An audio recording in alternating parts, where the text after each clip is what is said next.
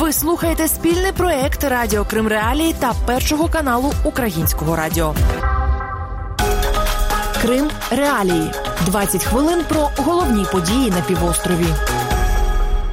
Вітаю, з вами Олена Римовська і Крим Реалії. У цьому випуску ви дізнаєтесь про таке. З якою метою Росія нагнітала безпекову ситуацію у Криму і на східному кордоні України? Тепер воєнні кораблі українські, які знаходяться, наприклад, в Маріуполі або Бердянську, вони не зможуть вийти в Чорне море. Та чому Росія посилює правила в'їзду в Крим громадян України? Сознательная политика ограничения контактов между временно оккупированными территориями и Украиной. Росія цього тижня тимчасово обмежила польоти над частиною окупованого Криму і Чорного моря. Крім того, з 24 квітня до кінця жовтня Росія запроваджує обмеження на прохід іноземних військових суден у Чорному морі неподалік Керченської протоки. Колишній голова Державіаслужби України Денис Антонюк називає тимчасове обмеження польотів звичайним шумом із боку Росії. Однак звертає увагу на те, що рішення Росії є незаконним. Не самое их незаконное решение из огромного перечня их незаконных решений, назовем это так. Здесь есть подчасть непосредственно Крым, стакан, который прямо над Крымом, и та часть, которая делегирована международными авиационными организациями Украине, само непосредственно Черное море. То есть по первой части, назовем так, это менее незаконный, что ли, вопрос. По второй части, наверное, мне кажется, это более незаконный вопрос. Но обе части, что ли, пазла, на мой взгляд, находятся в общем вопросе незаконной работы российских властей. Вообще удивительно, что это сделали только на 4 дня. С просто обычной обывательской точки зрения, мне кажется, что 4 дня как раз говорит о том, что каких-то больших эскалаций не будет. То есть это скорее обычный шум, обычные методы работы россиян. Незаконним в Україні називають рішення Росії обмежити прохід іноземних військових суден у частині районів Чорного моря неподалік Керченської протоки. Заборона діятиме до кінця жовтня. Директор Українського інституту морського права і безпеки Богдан Устименко пояснив Крим.Реалії, що обмеження Росії будуть означати на практиці. Тепер наши военные корабли украинские, которые находятся, например, в Мариуполе или Бердянске, они не смогут выйти из Азовского моря и выйти в Черное море. Точно так же не смогут и зайти, в том числе морской охраны государственной пограничной службы и военно-морских сил. Фактически этот международный пролив будет заблокирован. И то бишь наши корабли не смогут сменить места своего базирования, которые находятся в Черном море, и перейти на места базирования, которые находятся в Азовском море. Безусловно, это нонсенс, скажем так, это правовой беспредел очередной Российской Федерации. У Росії натомість назвали обмеження загальноприйнятою міжнародною практикою і пообіцяли не обмежувати прохід торговельних суден. Про ці рішення Росії стало відомо на тлі активізації російських військ у Криму і біля східних кордонів України. За даними офіційного Києва, Росія зосередила на кордоні з Україною близько 40 тисяч військових, стільки ж на окупованому півострові. У Москві запевняли, нібито йдеться про планові перевірки безпеки. У четвер міністр оборони цієї країни Сергій Шойгу повідомив про завершення перевірок. Считаю, что цели внезапной проверки достигнуты полностью. Войска продемонстрировали способность обеспечить надежную оборону страны. В связи с этим мною принято решение завершить проверочные мероприятия в южном и западном военных округах. Про своє рішення Шойгу повідомив під час поїздки в окупований Крим. На тлі стурбованості України і Заходу президент Росії Володимир Путін виступив зі зверненням до федеральних зборів і нічого не сказав про причини раптової активізації російських військ. Ще до оголошення Шойгу російський військовий експерт Павло Лузін припустив у розмові з Крим.Реалії, що справжня мета Кремля – не наступ на Україну, а тиск на офіційний Київ. Перший варіант – вся ця концентрація військ, бряцання танками, переброски. Это действительно тренировка российской армии. Во-вторых, возможно, что речь идет о том, что Россия тем самым давит на Запад и на Украину, пытаясь в последний раз продавить идею реализации Минских соглашений на тех условиях, на которых настаивает Россия. Еще один вариант возможный, что эти все переброски и в связи с этим объявленным переворотом, предотвращенным в Беларуси, что это все идет к размещению полноценной военной базы на территории Беларуси. Відведення російських військ у пункти постійної дислокації мало розпочатися 23 квітня. Російський політолог Андрій Окара вважає, що розслаблятися не варто. Я бы на месте украинских наблюдателей не расслаблялся бы, не говорил бы, что, ну, слава богу, пронесло, война закончилась, давайте будем веселиться и радоваться. Я бы рассматривал один из сценариев дальнейшего продолжения событий как определенный такой блицкриг, который может начинаться вот с таких очень загадочных и вроде бы, на первый взгляд, непрозрачных действий. Да? То есть вот вроде бы войска отводятся, а потом раз и что-то случается такое, что никто не ожидал. Но второй вариант развития этой ситуации может объясняться определенными договоренностями между Москвой и Вашингтоном. Не исключено, что в этих переговорах Путина и Байдена было что-то такое, о чем не сообщают нам, какой-то определенный размен. Про те, що передбачити дії Кремля складно, каже і колишній міністр оборони України Андрій Загороднюк. За його словами, будь-яке рішення російського керівництва діяти, зокрема у напрямку з Криму, буде передовсім політичним. Колишній міністр також упевнений, що у разі відкритої агресії Росії західні партнери України не залишаться осторонь. При цьому вже однозначно буде понятно, що це не якісь там не сепаратисти, о яких вони розказують на востокі України. Соответственно, весь мир, скажімо так, готовий вже приміняти санкції в відповідь на відкриті абсолютно необоснованную ничем агрессию. Они не являются пределом. Конечно же, речь идет и о поставке вооружения и военной техники. Также мы видим, что к нам идут корабли через Средиземное море с Британией, и есть определенные разговоры по этому поводу с Соединенными Штатами и так далее. То есть, в принципе, речь идет о комплексной помощи. Цього тижня президент України Володимир Зеленський у відеозверненні запропонував президенту Росії зустрітися у будь-якій точці українського Донбасу, де триває війна. У Кремлі запрошення відхилили, натомість покликали президента України в Москву. Ви слухаєте Крим Реалії.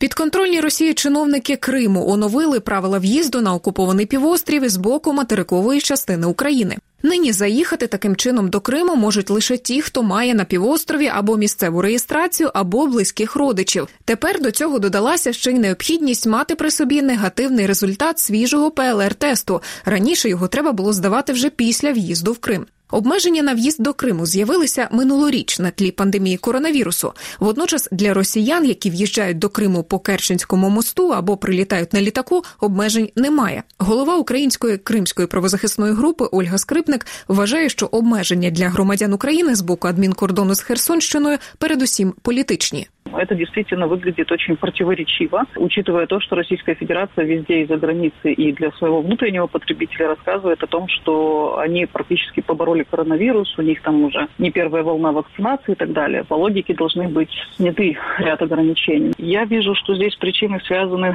не всегда именно с реальной ситуацией с пандемией, как с тем, что для России выгодно сохранять, по сути, такой визовый режим для людей. То есть это очень жесткий режим въезда-выезда по узкому перечню. То есть, по сути, Российская Федерация получила теперь огромные возможности не пускать людей, более того, еще и не выпускать тех людей, которых она считает гражданами Российской Федерации.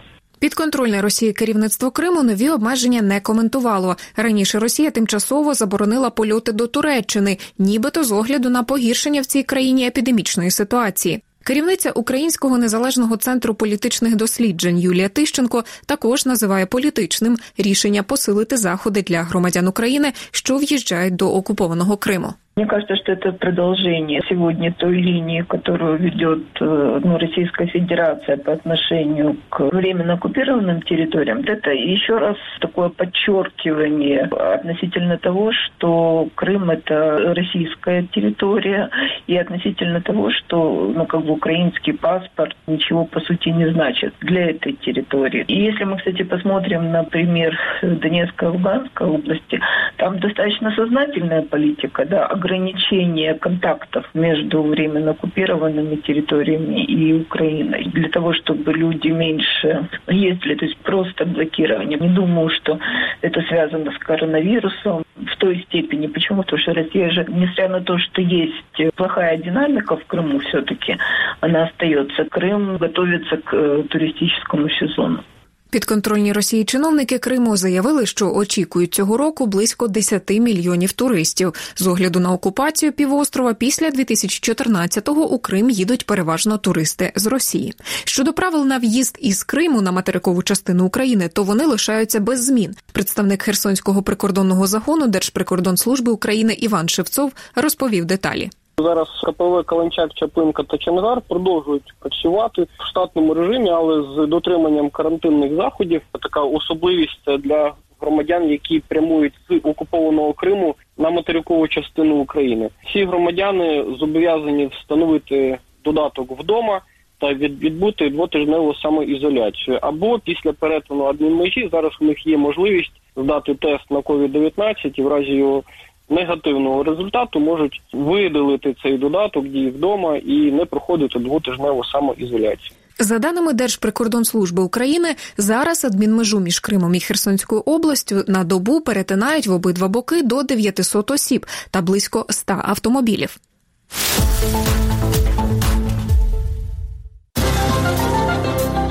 Далі у програмі. Що стоїть за урочистостями в Криму з нагоди маніфесту Катерини II? Це просто підтасовування фактів. Та що з протестами довкола забудови парку у Форосі? То там, то здесь. Реально за парк йде прям битва.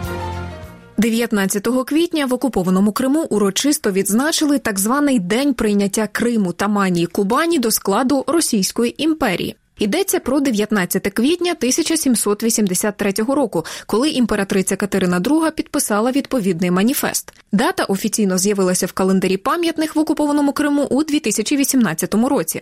Для цього Держдума Росії ухвалила спеціальний закон. У пояснювальній записці до нього йшлося про те, що рішення Катерини II у 18 столітті було нібито легітимною формою приєднання Криму до Російської імперії. Російський псевдореферендум у Криму навесні 2014-го у цій самій записці називався логічним продовженням історії російського Криму. За кілька років до маніфесту російської імператриці у 1774 році Російська та Османська імперії підписали мирну угоду, яка, зокрема, передбачала незалежність Кримського ханства. Чому Російська імперія, зрештою, порушила цей договір та анексувала Крим, пояснює український історик із Криму Сергій Громенко. Давняя идея о том, что хорошо бы Крым у турок отобрать, она зародилась еще до этой войны русско-турецкой, она была известна и в 60-е годы, но проблема заключалась в том, что российские власти почему-то думали, что крымские татары это просто какие-то такие вот проводники турецкого влияния. Вот если их оторвать от матушки Турции, то значит они сразу возьмут и сделаются лояльными и покладистыми. А по факту получилось, что крымские татары совершенно не собирались проводить никакой пророссийской политики, и поэтому они стабильно выбирали себе антироссийских ханов. А когда Российская империя с помощью штыков водворила своего ставленника, крымского хана Шахіна Герая, оказалось, что они против него подняли восстание и фактически изгнали его. Поэтому в конечном итоге и было принято решение присоединить Крым напрямую и управлять им из Петербурга. Сергій Громенко додає, що на той момент, у 18 столітті, більшість населення півострова була кримськими татарами. Після маніфесту Катерини II частина кримських татар була змушена виїхати. Чому, пояснює український історик із Криму Гульнара Абдулаєва. Во-первых, не смирились с российским засилием, потому что сразу же приехали в Крым новые чиновники и стали полностью всю перестраивать систему. Крымские татары не смирились, и действительно они в большинстве своем, это была первая волна эмигрантов, которые уезжали в Османскую империю в надежде, что они все-таки вернутся. Но дело в том, что даже если бы этой первой волны не было, у Потемкина уже тогда зрел план переселить часть крымских татар с южного берега, чтобы была возможность свободно строить военный флот. Готовились к такой известному путешествию Екатерины в Крым, и нужно было как можно больше очищать Крым. Люди покидали свою родину из-за того, что начались массовый террор, репрессии. На Кримському півострові є два пам'ятники російській імператриці Катерині II. Монумент у Сімферополі заклали ще у 2007-му, але відкрили вже після початку окупації. Всі роки до того проти пам'ятника виступали проукраїнські та кримсько-татарські активісти. Водночас у Севастополі пам'ятник Катерині II відкрили ще у 2008-му. Історик Сергій Громенко розповів Крим.Реалії, що проросійські організації в Криму збиралися біля цього пам'ятника щороку 19 квітня, ще до початку окупації. Тодішня місцева влада, на його думку, не особливо перешкоджала культу Катерини II і нібито російського Криму. Український історик Богдан Короленко спростовує тезу, яку поширює Росія, нібито окупація Криму в 2014-му стала відновленням історичної справедливості, зокрема в контексті того, що Росія вже одного разу нібито приєднала Крим у 18 столітті. Це просто підтасовування фактів під цю теорію ісконно рускості Крима. Коли говорять, що Росія має найбільше прав, це все ідеологія, це все постімперська політика Російської імперії, тепер уже Російської Федерації, яка не має нічого спільного з історією.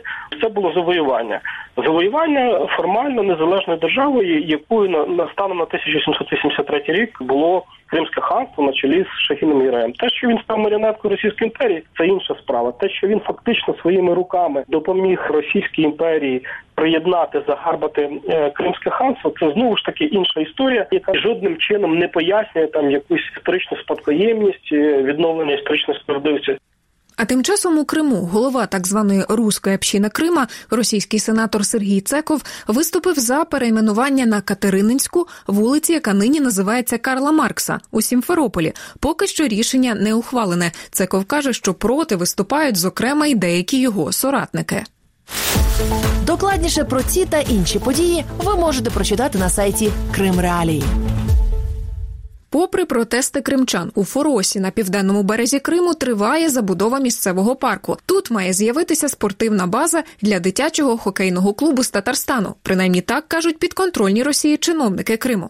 У лютому низка активістів у Криму повідомила про те, що у Фороському парку вирубують реліктові дерева, а вхід до парку для місцевих жителів планують обмежити. Чиновники це спростовували. У березні у Форос двічі приїжджав так званий голова Криму Сергій Аксьонов, щоби заспокоїти місцевих жителів, які на той момент вже записали відеозвернення до президента Росії. Фороський парк є парком-пам'ятником садово-паркового мистецтва. У квітні комісія підконтрольного Росії уряду Криму виявила в парку ще одне будівництво, нові факти вирубки, а також купи будівельного і побутового сміття, якого там не мало б бути.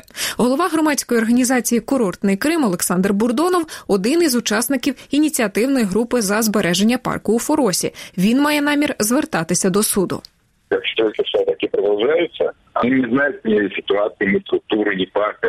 Просто как пример. Там была большая система водоснабжения. Ее нарушили, вылили котлован там ниже накопителя 1988 года. Котлован залило с парка к морю, там уже склоны стекает вода, которая за нарушение дренажа пошла по парку. По обращению тогда было 2 марта Генпрокуратуру. По нему уже должен был быть ответ. И по-хорошему надо приостанавливать и разбираться. Ну, пока реакции нету.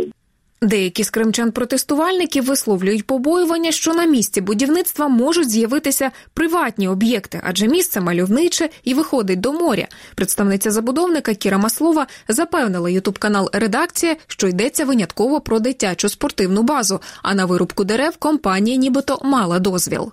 Здесь строится детско-молодежный спортивный комплекс. Комплекс, который будет ориентирован на талантливую и одаренную молодежь со всей России. На каждое дерево у нас есть свой паспорт. То есть все деревья, которые были демонтированы, удалены, а на каждое дерево получено свое разрешение.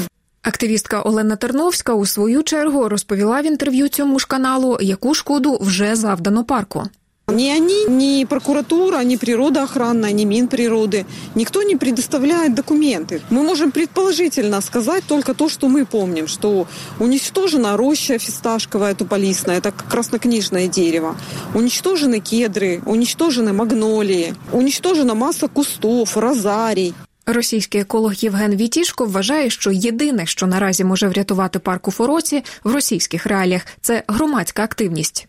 предыдущей российской истории не так много прецедентов, где вот люди могли отстоять там целый парк. То есть, по сути дела, это единственное, вот Свердловск. РПЦ приняло решение, что будет там храм построен, там рядом торговый комплекс и прочее, прочее. И вот люди вышли, возмутились. А так по мелочи то там, то здесь, и вот в Подмосковье, там и в Химках, и в Сходне, и в центре Москвы реально за парки идет прям битва. Правовые моменты восстановки стройки в разбирательстве, то есть они есть, и это можно было бы сделать. У підконтрольному Росії Мінприроді Криму повідомили, що інформацію про знищення дерев у Фороському парку будуть перевіряти у рамках відкритого у квітні кримінального провадження.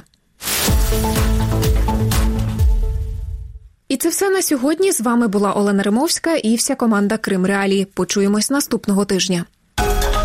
Крим Реалії. 20 хвилин про головні події на півострові.